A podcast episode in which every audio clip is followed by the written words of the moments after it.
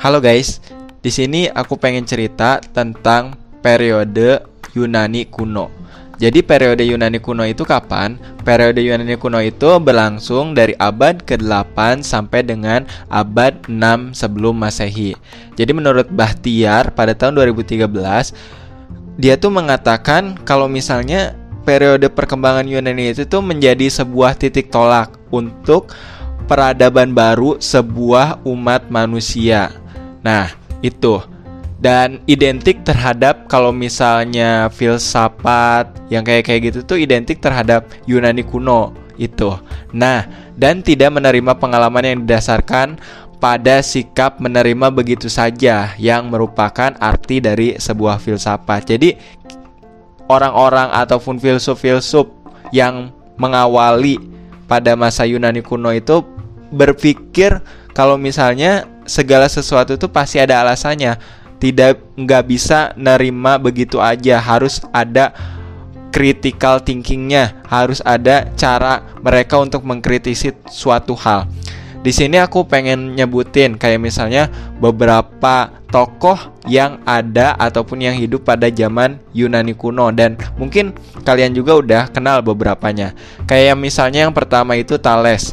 Thales itu hidup pada tahun 624 sampai 545 sebelum Masehi.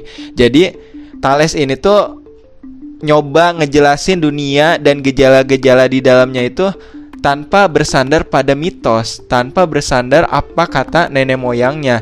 Nah, bahkan Aristoteles itu Aristoteles kan kalian tahu seorang filsuf ataupun salah satu filsuf yang terkenal dan Aristoteles itu ngasih gelar ke Thales itu bahwa Thales itu sebagai filsuf pertama, filsuf pertama yang nanyain ataupun yang mempertanyakan isi dasar alam itu apa. Jadi menurut Thales itu zat utama yang menjadi dasar segala materi adalah air. Dan juga Thales juga pernah berpendapat kalau misalnya segala sesuatu di jagat raya itu pasti memiliki jiwa. Bukan cuma benda yang hidup doang, tapi juga benda mati pun punya jiwa kata Thales tuh. Dan kalau misalnya kita ngeliat bidang geometri, si Thales ini tuh menyumbang apa yang disebut sebagai teorema Thales. Kalau misalnya kalian pernah dengar.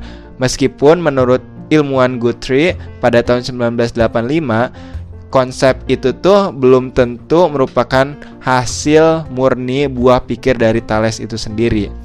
Dan tokoh yang kedua adalah Pythagoras dan Pythagoras ini pasti kalian sangat familiar banget karena Pythagoras ini salah satu tokoh pada masa periode Yunani kuno yang dikenal sebagai bapak bilangan. Nah, teoremanya adalah teorema Pythagoras yang menyatakan kalau misalnya kuadrat hipotenusa itu dari suatu segitiga siku-siku adalah sama dengan jumlah kuadrat dari kaki-kakinya.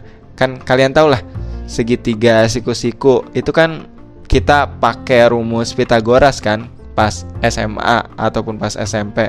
Lupa aku juga. Matematika intinya.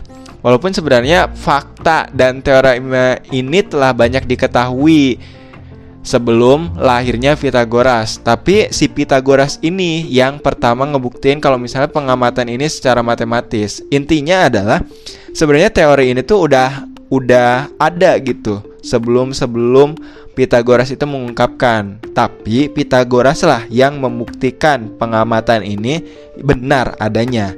Nah, itu dan juga Pythagoras ini juga berhasil nyumbangin teori tentang bilangan, pembentukan beda dan menemukan hubungan antara nada dengan panjang dawai. Oke, cukup sekian. Terima kasih. Alsiran.